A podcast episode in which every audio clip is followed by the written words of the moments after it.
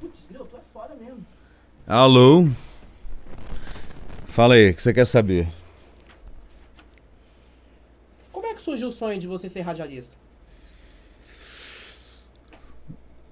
Bom, na verdade, eu já frequentava o ambiente de rádio com o meu primo Venceslau Gomes, lá na Rádio Espírito Santo, em 77, 78. Eu era novinho, tinha 11, 12 anos. E eu já tinha essa aptidão, né? Que eu gostava de locução, de voz, de rádio, mais do que gostava de televisão ou de cinema, que eu vinha descobrir depois, anos mais tarde, né? E levado pelo meu primo, a primeira coisa que pintou na minha vida, nessa carreira, foi o lance de ser DJ, né? De ser discotecário. Na época eu falava discotecário. Aí eu montei uma equipe de som com um amigo meu, Alexandre, aqui em Bento Ferreira, a gente morava aqui. Juntamos nossos dois equipamentos, né, que a gente tinha em casa, e montamos uma equipe de som. Isso foi em 78, e a gente começou a colocar som nas festas dos nossos próprios colegas, né? De colégio, de salesiano. E começou assim. Aí eu fiquei com a equipe até 83. Nesse meio tempo eu fiz umas locuções e tal. Montei uma rádio pirata em casa, a Scorpio FM. E em 83 pintou um convite para ir para a Rádio Tropical, que a rádio tinha acabado de abrir no começo do ano. E eu entrei em março na Rádio Tropical, a convite de Antarim. Antarim foi lá na minha casa, eu tinha 16 anos, né?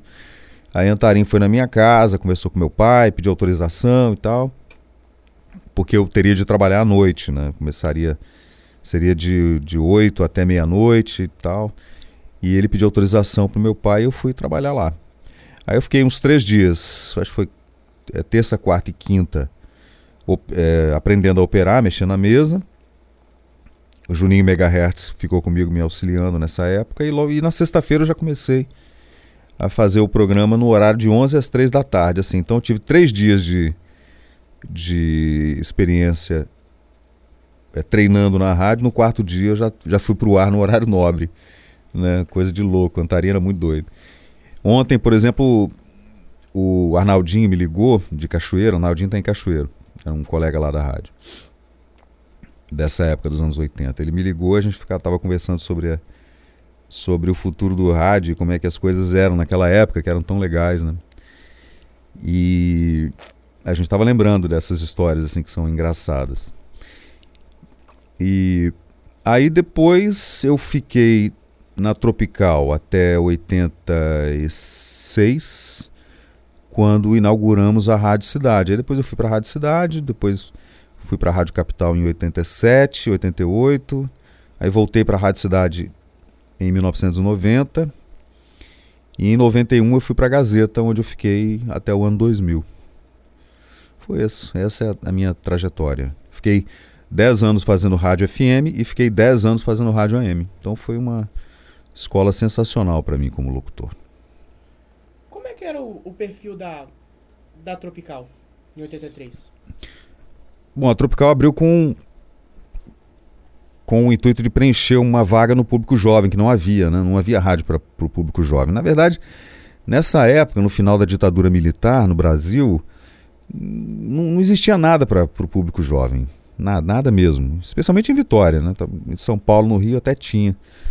Mas em Vitória não tinha, não.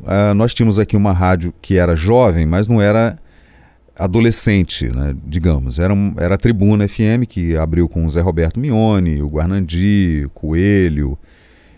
A rádio abriu em 78 e estourou até 1980, né? A rádio tinha uma audiência que veio para preencher essa lacuna, né, que tinha na FM em Vitória, porque antes só tinha a Cariacica, era a única rádio FM. E a Cariacica era aquela música de consultório, né, que os coroas escutavam. A Tribuna veio, revolucionou, mas não era uma rádio de adolescente, era uma rádio adulto, contemporâneo, jovem. E a Tropical entrou com aquela galera jovem mesmo. Eu entrei com 16 anos, o Casinho tinha 17, O Juninho era o mais velho, o Juninho Megahertz devia ter uns 20, o Nivaldo um pouquinho mais velho. E a gente entrou exatamente para preencher esse espaço de público jovem entre 15 e 24 anos. Essa foi a proposta da rádio e a gente arrebentou. Realmente, até 85 foram as maiores audiências registradas pelo Ibope no Rádio Capixaba. Foi muito legal essa época. Qual era o diferencial da Tropical frente aos outros FM da época? Isso que eu falei. Só tinha duas. A Tropical entrou para preencher esse vazio, né, desse público jovem. A Tribuna fazia um rádio jovem, mas era um pouco mais adulto. E a Cariacica fazia uma rádio mais voltada para um público mais velho, né, mais idoso. Tipo Antena 1? Não. Antena 1 só toca música internacional hoje, né? A Cariacica não. A Cariacica fazia uma coisa de música sertaneja de raiz, de manhã cedo. Tinha muita orquestra e tocava Ray Conniff, Richard Clayderman. Ela fazia um link com a Cariacica M. Então as duas operavam operavam em frequências diferentes, a AM e FM, mas faziam a mesma programação. Então era uma rádio bem diferente, assim. A Cariacica era uma ótima rádio, era uma puta rádio. Se estivesse hoje, eu acho que a Cariacica ia ter uma audiência muito grande. A Cariacica, do jeito, no formato que era nos anos 70, acho que ela ia ter uma puta audiência.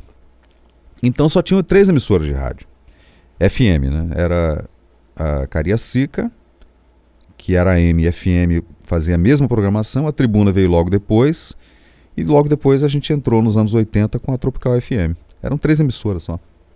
Hoje tem várias, né? Hoje deve ter mais de 20 emissoras de FM. Fora as que estão na região metropolitana, as rádios de Guarapari, de Anchieta, que a gente consegue ouvir aqui, Domingos Martins, né? Santa Leopoldina. À noite você escuta muitas emissoras de rádio.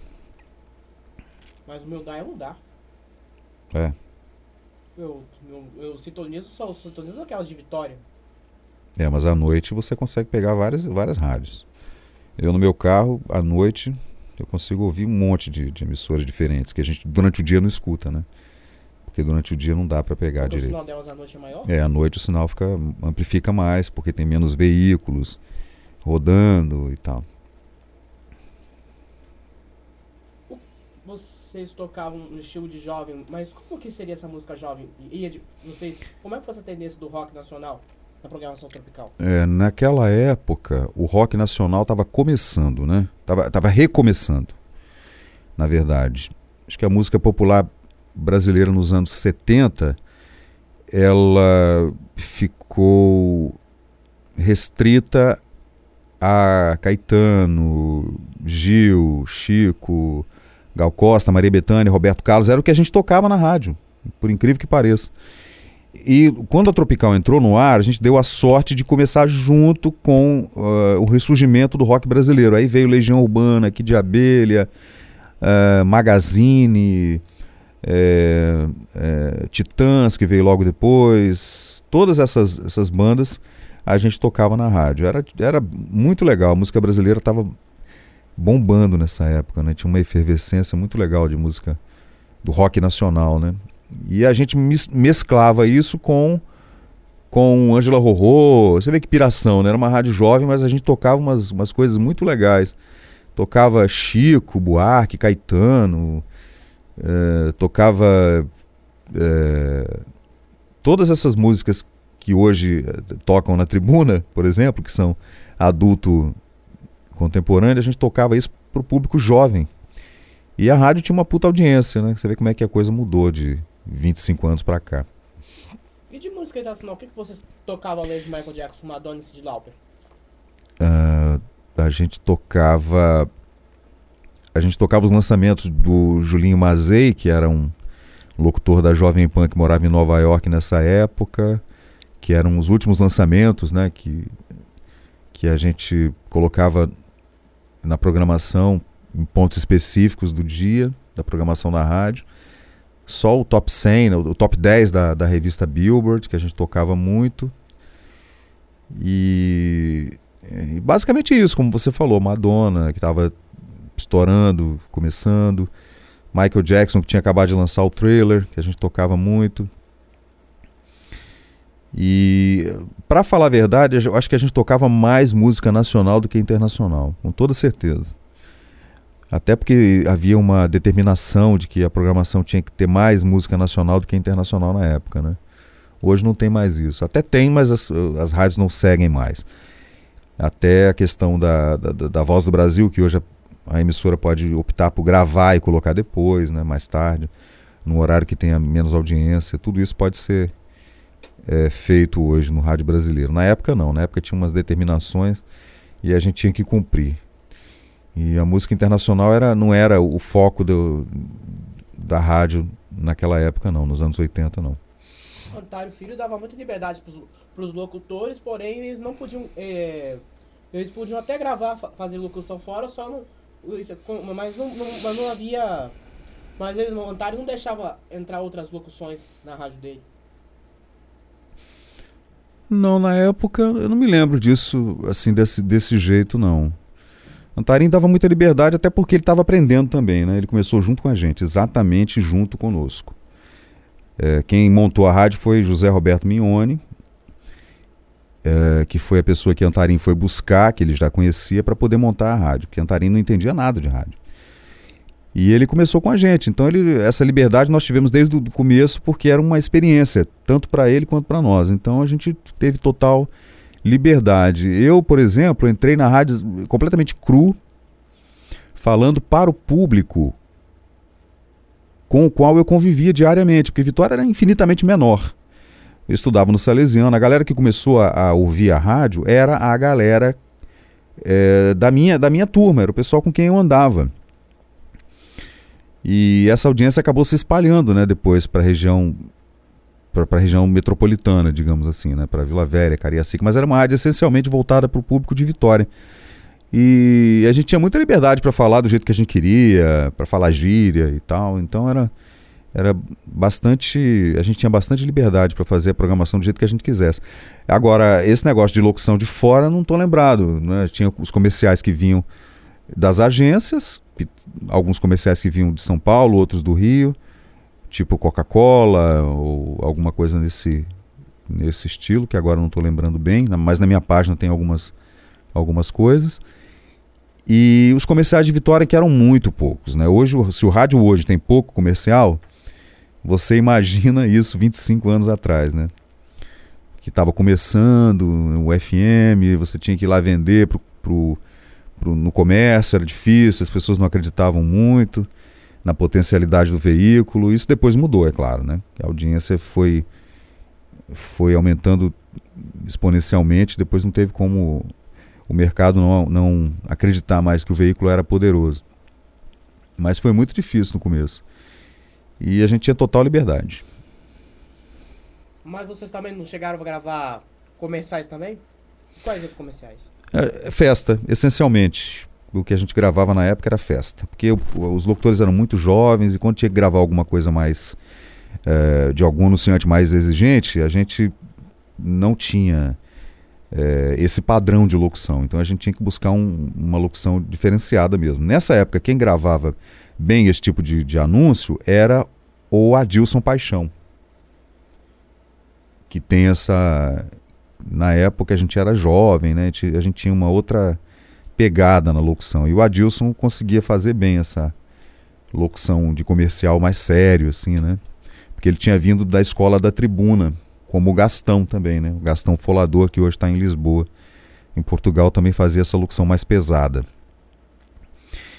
E a gente, eu, o Casinho, o Nivaldo, o Juninho, que nós fazíamos a equipe, a gente gravava o comercial jovem, que era o Emerson Miguel, né?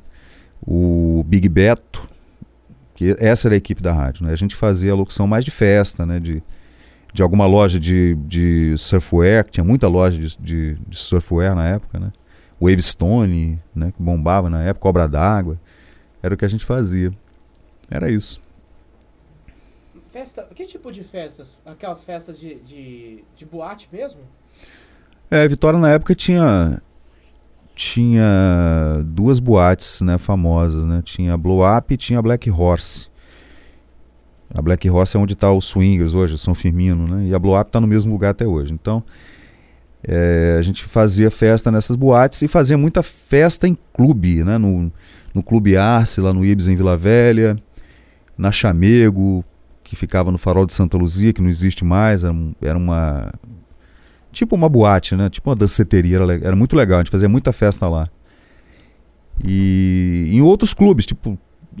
alguns locutores faziam no Náutico Brasil, cada um fazia, né, festa no lugar onde ele ou morava ou, né, frequentava mais. Então era assim que a gente escolhia os locais para fazer festa, né?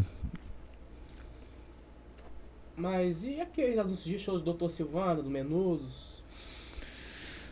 Aí já foi mais na segunda fase da rádio, lá em 85, que foi o ano da Rádio Tropical, foi em 1985. Foi o ano que teve maior audiência.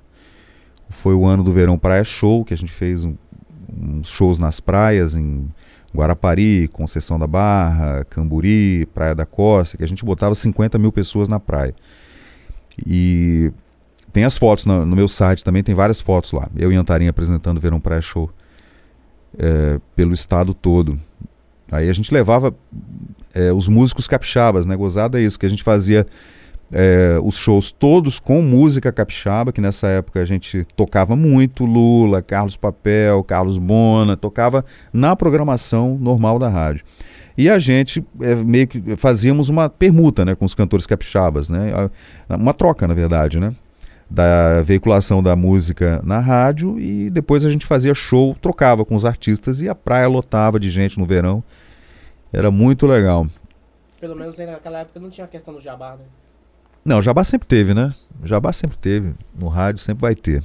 Como tem na televisão também, né? O jabá sempre teve. Não acho que seja ruim também, não. Até porque mesmo tendo jabá, a programação de uma rádio ou de uma televisão, ela vai ter um certo discernimento na hora de colocar uma coisa ou outra coisa no ar, né?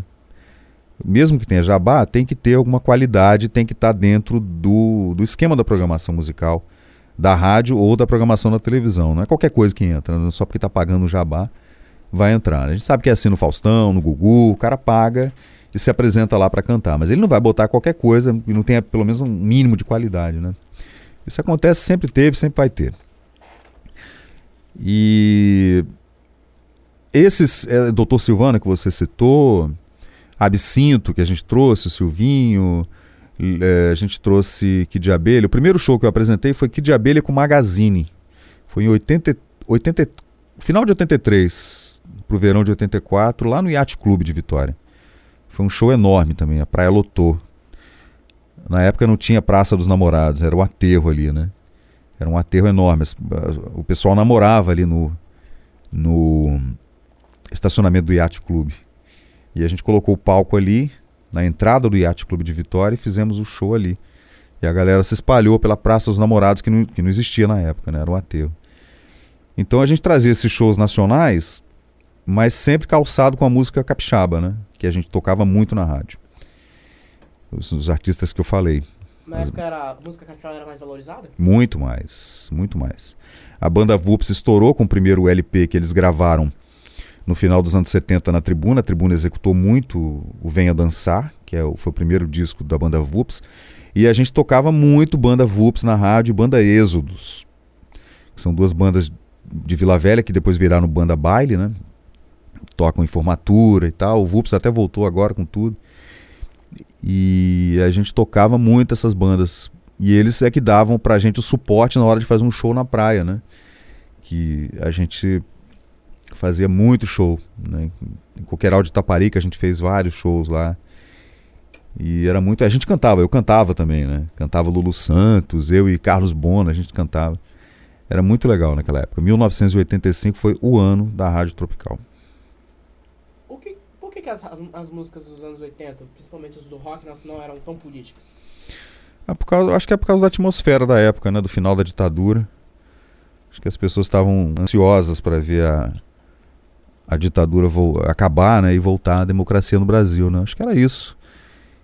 A música popular brasileira dos anos 70 é toda marcada por, por isso, né, pela briga contra a censura, né, a televisão também, né, as novelas, por exemplo, lá o Rock Santeiro, que ficou 10 anos parado para entrar no ar, proibido pela censura, e entrou em 85, então foi exatamente nesse momento, né, que a ditadura acabou com o presidente Figueiredo, começou lá com o Geisel, né, e depois o Figueiredo, né, acabou com tudo, e os presos políticos voltaram, e a gente vivia essa atmosfera, mesmo sendo adolescente, a gente tinha noção do que era. Aí a gente elegeu o Gerson Camata, que era do recém-fundado PMDB, que vinha do MDB. A gente, lá no Salesiano, na rádio, a gente batalhou para eleger Gerson Camata governador. A gente foi para os comícios, logo depois o Tancredo foi eleito. Aí a gente vivia essa atmosfera, né? Por isso que a música, o rock nacional tinha esse lado. Foi isso que aconteceu. Por que acusava o FM de ser alienante? Não, nunca ouvi falar isso, não. É? Eles falaram que a AM dava mais informação, abria a mente, o FM era super alienante. É, eu não sei. Na época eu não ouvia isso, não. Nunca ouvi esse comentário, não. Eu acho que hoje é que é alienante. Você ouvir Jovem Pan e Transamérica é uma alienação total. É igual a VMTV, né? Puta que pariu, ninguém merece, não. Por quê? Porque é muito ruim, né? A qualidade é muito ruim. Não tem, você não aprende nada ali. Aquele programa do Gordo na MTV, o que você aprende ali? Naquele programa da Daniela Sicarelli, o que você aprende ali? Negócio de sapo, beijando sapo. Você não aprende nada, bicho. É melhor ver National Geographic, History Channel e Discovery Channel, que você vai aprender alguma coisa. Porque ver MTV, ouvir Jovem Pan e ouvir Transamérica é coisa pra gente retardada, completamente. Por que ouvir a Pan e a Mix hoje é ruim pra burro?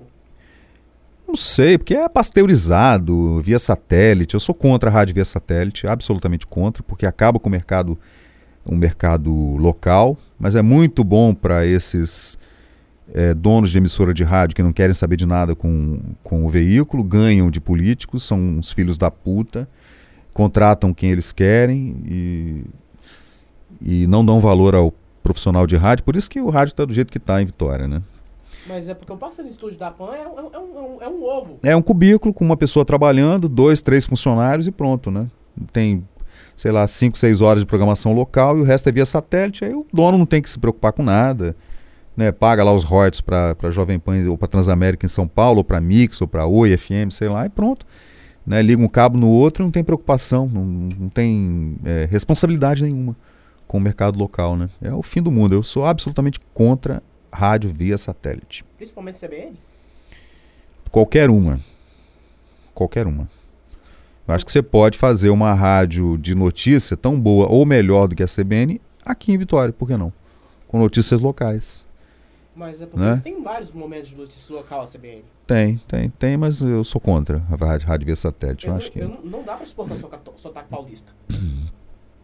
Porque a CBN, apesar da sede dela ser no Rio, toda de certa forma, a cabeça de rede da CBN é São Paulo. É.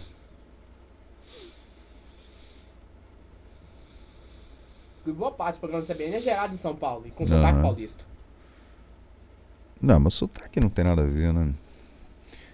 O que importa é a notícia, não é o sotaque, né? Qual era a paridade da rádio na época? Como é que era? Ah, tinha muita coisa importada, né? Tinha uns compressores, limitadores, mas a exigência era que transmissores e links tinham que ser nacionais, né?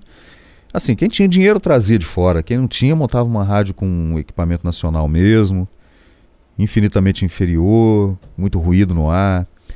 Se bem que eu tenho umas gravações na minha página da Rádio Tropical em 1983 que você não acredita no áudio, como era limpo.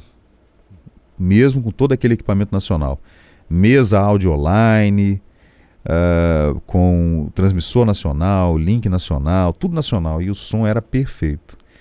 Por quê? Porque tinha 3 emissoras de rádio no ar só. Então você tinha todo o espectro do dial para dividir para 3 emissoras de rádio só.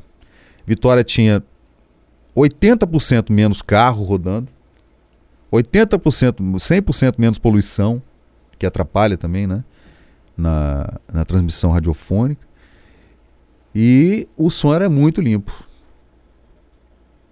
Mas Adilson disse que você usava um aparelhinho para poder melhorar o som. Ah, tinha vários equipamentos para melhorar o som, né? Como eu falei. Tinha uns limitadores, compressores, pré-amplificadores, isso aí. Cada emissora de rádio monta de uma forma, né? De acordo com o que acha que deve fazer. Cada estúdio, né? Monta do jeito que quer. A Tropical foi pioneira por utilizar métodos de AM na rádio FM, tais como a participação do ouvinte. Não foi não. Mentira, isso não é verdade. Isso começou com a Tribuna, que a Cariacica não fazia isso até por causa do tipo de programação que ela colocava no ar. Mas a Tribuna já fazia isso antes, 3-4 anos antes. Fazia festa em boate, a Tribuna fazia tudo igualzinho, a Tropical fazia a mesma coisa.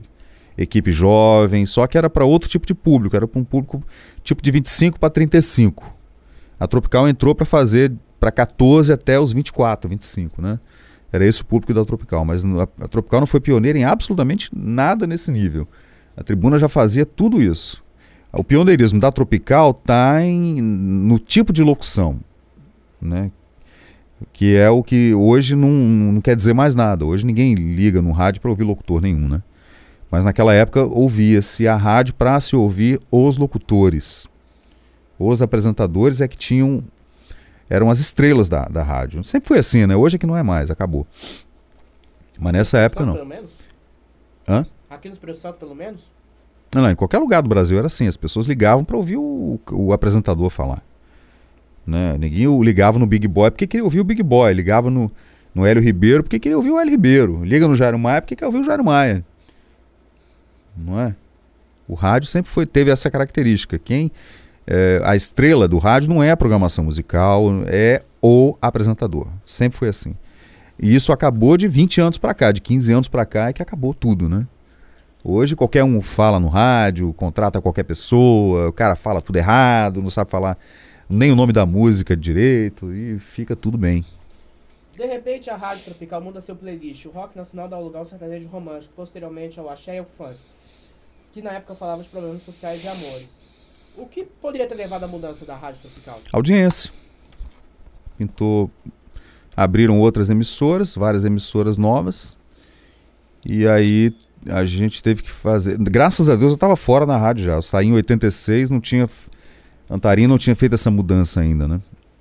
Que eu seria radicalmente contra, como eu fui contra na Rádio Cidade. Porque a Rádio Cidade era uma emissora jovem, de rock, pop, né? Jovem no Rio. Estava expandindo para o Brasil todo através da rede, e a determinação da rede era que se fizesse uma rádio nesse nível. Aqui a gente montou a rádio em Vila Velha, mantivemos a rádio durante uns 2 anos nessa filosofia, e a galera se reuniu lá e resolveu mudar para... Na época não era sertanejo. Antes do sertanejo entrar no FM, entrou a música romântica, entrou Adriana, José Augusto, Conrado, Rosana. Foi bem nessa época que a rádio ficou bregou, como a gente falava, né? E nos anos 90 acabou de bregar mesmo, que entrou o sertanejo, o Chitãozinho e Chororó, e a qualidade era muito ruim. Hoje não, hoje os caras fazem um som maneiro, né? Porque o som deles melhorou muito por causa da grana, ganharam muito dinheiro, melhorou muito o som. Mas os primeiros discos desses caras é de uma qualidade horrível. Por quê? Porque era gravado em estúdio de fundo de quintal, era muito ruim, e eles cantavam mal pra caramba, né? Pega pra ver um Chitãozinho e Chororó de 77 e você vai ver a diferença. Pega um Zezé de Camargo e Luciano de 87, que você vai ver que é uma porcaria mesmo. E aí eu fui contra, sempre fui contra, radicalmente contra. Agora, radicalmente contra mudar a Tropical e a Cidade. Essas músicas já tocavam na Rádio Espírito Santo, já tocavam na Cariacica AM, já tocavam na Tribuna AM, que logo depois foi inaugurada, e etc. Então, cada emissora tinha que manter o seu padrão de programação para o seu público. É aí que eu digo, a segmentação é que é importante. Quando você mescla tudo numa programação de uma só rádio, vira um samba do crioulo doido, que é exatamente o que está acontecendo hoje. Vitória tem 20 emissoras de rádio, metade evangélica, 40% de evangélica, 40% de rádio católica, ou via satélite, e 2 emissoras de rádio tocando tudo, Tropical e Litoral, com essa merda de programação que as duas fazem, tocando axé, pagode, funk, um monte de lixo, Britney Spears e aquele monte de locutor de merda no ar. Acabou, Rádio Capixaba, acabou. O que você pode definir como as merdas do rádio FM do Espírito Santo? Olha, tem 8 anos que eu tô fora do rádio, eu não faço a menor ideia. Se os jornais e as televisões estão tendo problema para definir o que vão fazer de agora em diante com o advento da internet, com esse monte de blog bombando, as páginas estão, né, os rádios via internet, as emissoras de rádio via internet que tem a liberdade de você fazer, por exemplo, um podcast, ouvir o que você quiser. Todos os veículos de comunicação tradicionais estão enfrentando problema. E o rádio, claro, né? Já vem enfrentando problema já há 20 anos quase que o rádio vem enfrentando graves problemas, né, de audiência. Porque perde duramente para a TV? Não, acho que está perdendo para a internet, porque o público do rádio é um público mais jovem, que não tem muita paciência de ficar em frente à televisão o dia todo. O cara mete um iPod no ouvido, ou o telefone celular, esses MP7, MP8 que tem por aí agora, e o cara faz a programação que ele quiser, ele não precisa ficar ouvindo rádio, né? Então ele vai fazer a programação com as músicas que ele está a fim de ouvir. E agora é difícil saber o que vai acontecer. Muito difícil. Para você, o que levou à decadência do rock nacional no final dos anos 80? Olha, é difícil de saber. Mas eu acho que tem a ver com o que está acontecendo com os veículos de comunicação mesmo. É, a mudança no gosto popular, eu acho, né? Na verdade, para mim, o Brasil emburreceu nesses últimos 20 anos, né? É o que eu acho. Nesses últimos 30 anos, o Brasil teve uma queda no intelecto, uma coisa medonha.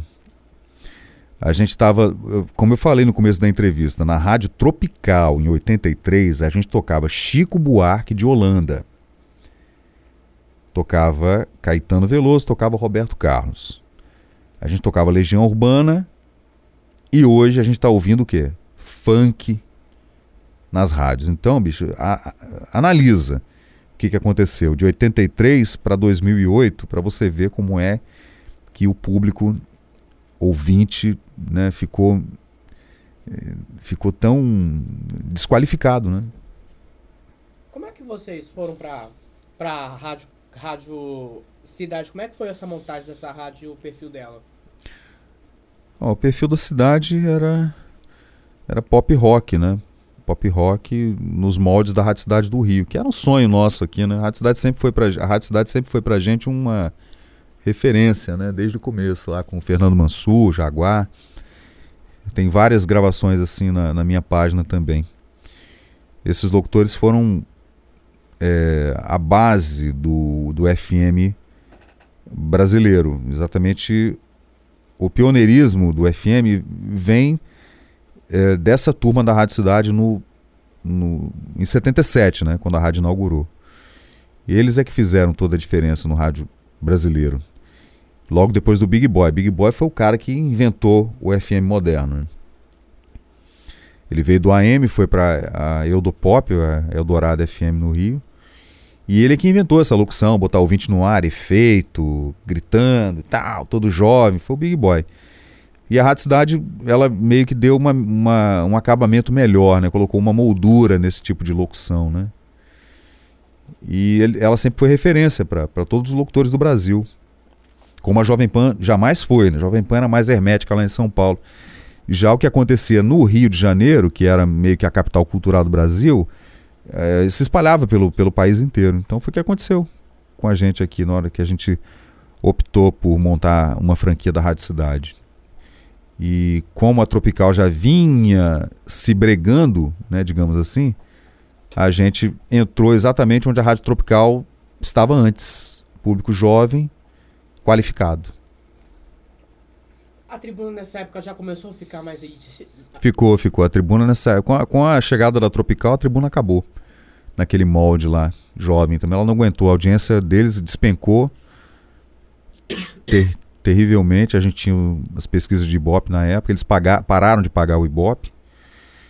E aí foi isso que aconteceu. Eles mudaram mesmo. Já em meados dos anos 80, a Tribuna já era do jeito que é hoje, né?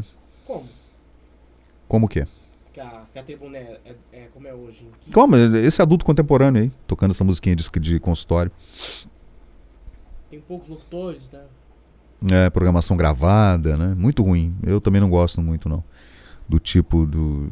A programação é até boa, musical, mas não gosto do padrão de locução. Não gosto de locução gravada, não acho legal. Esses atuais âncoras dos telejornais locais, eles também militaram no rádio dos anos 80.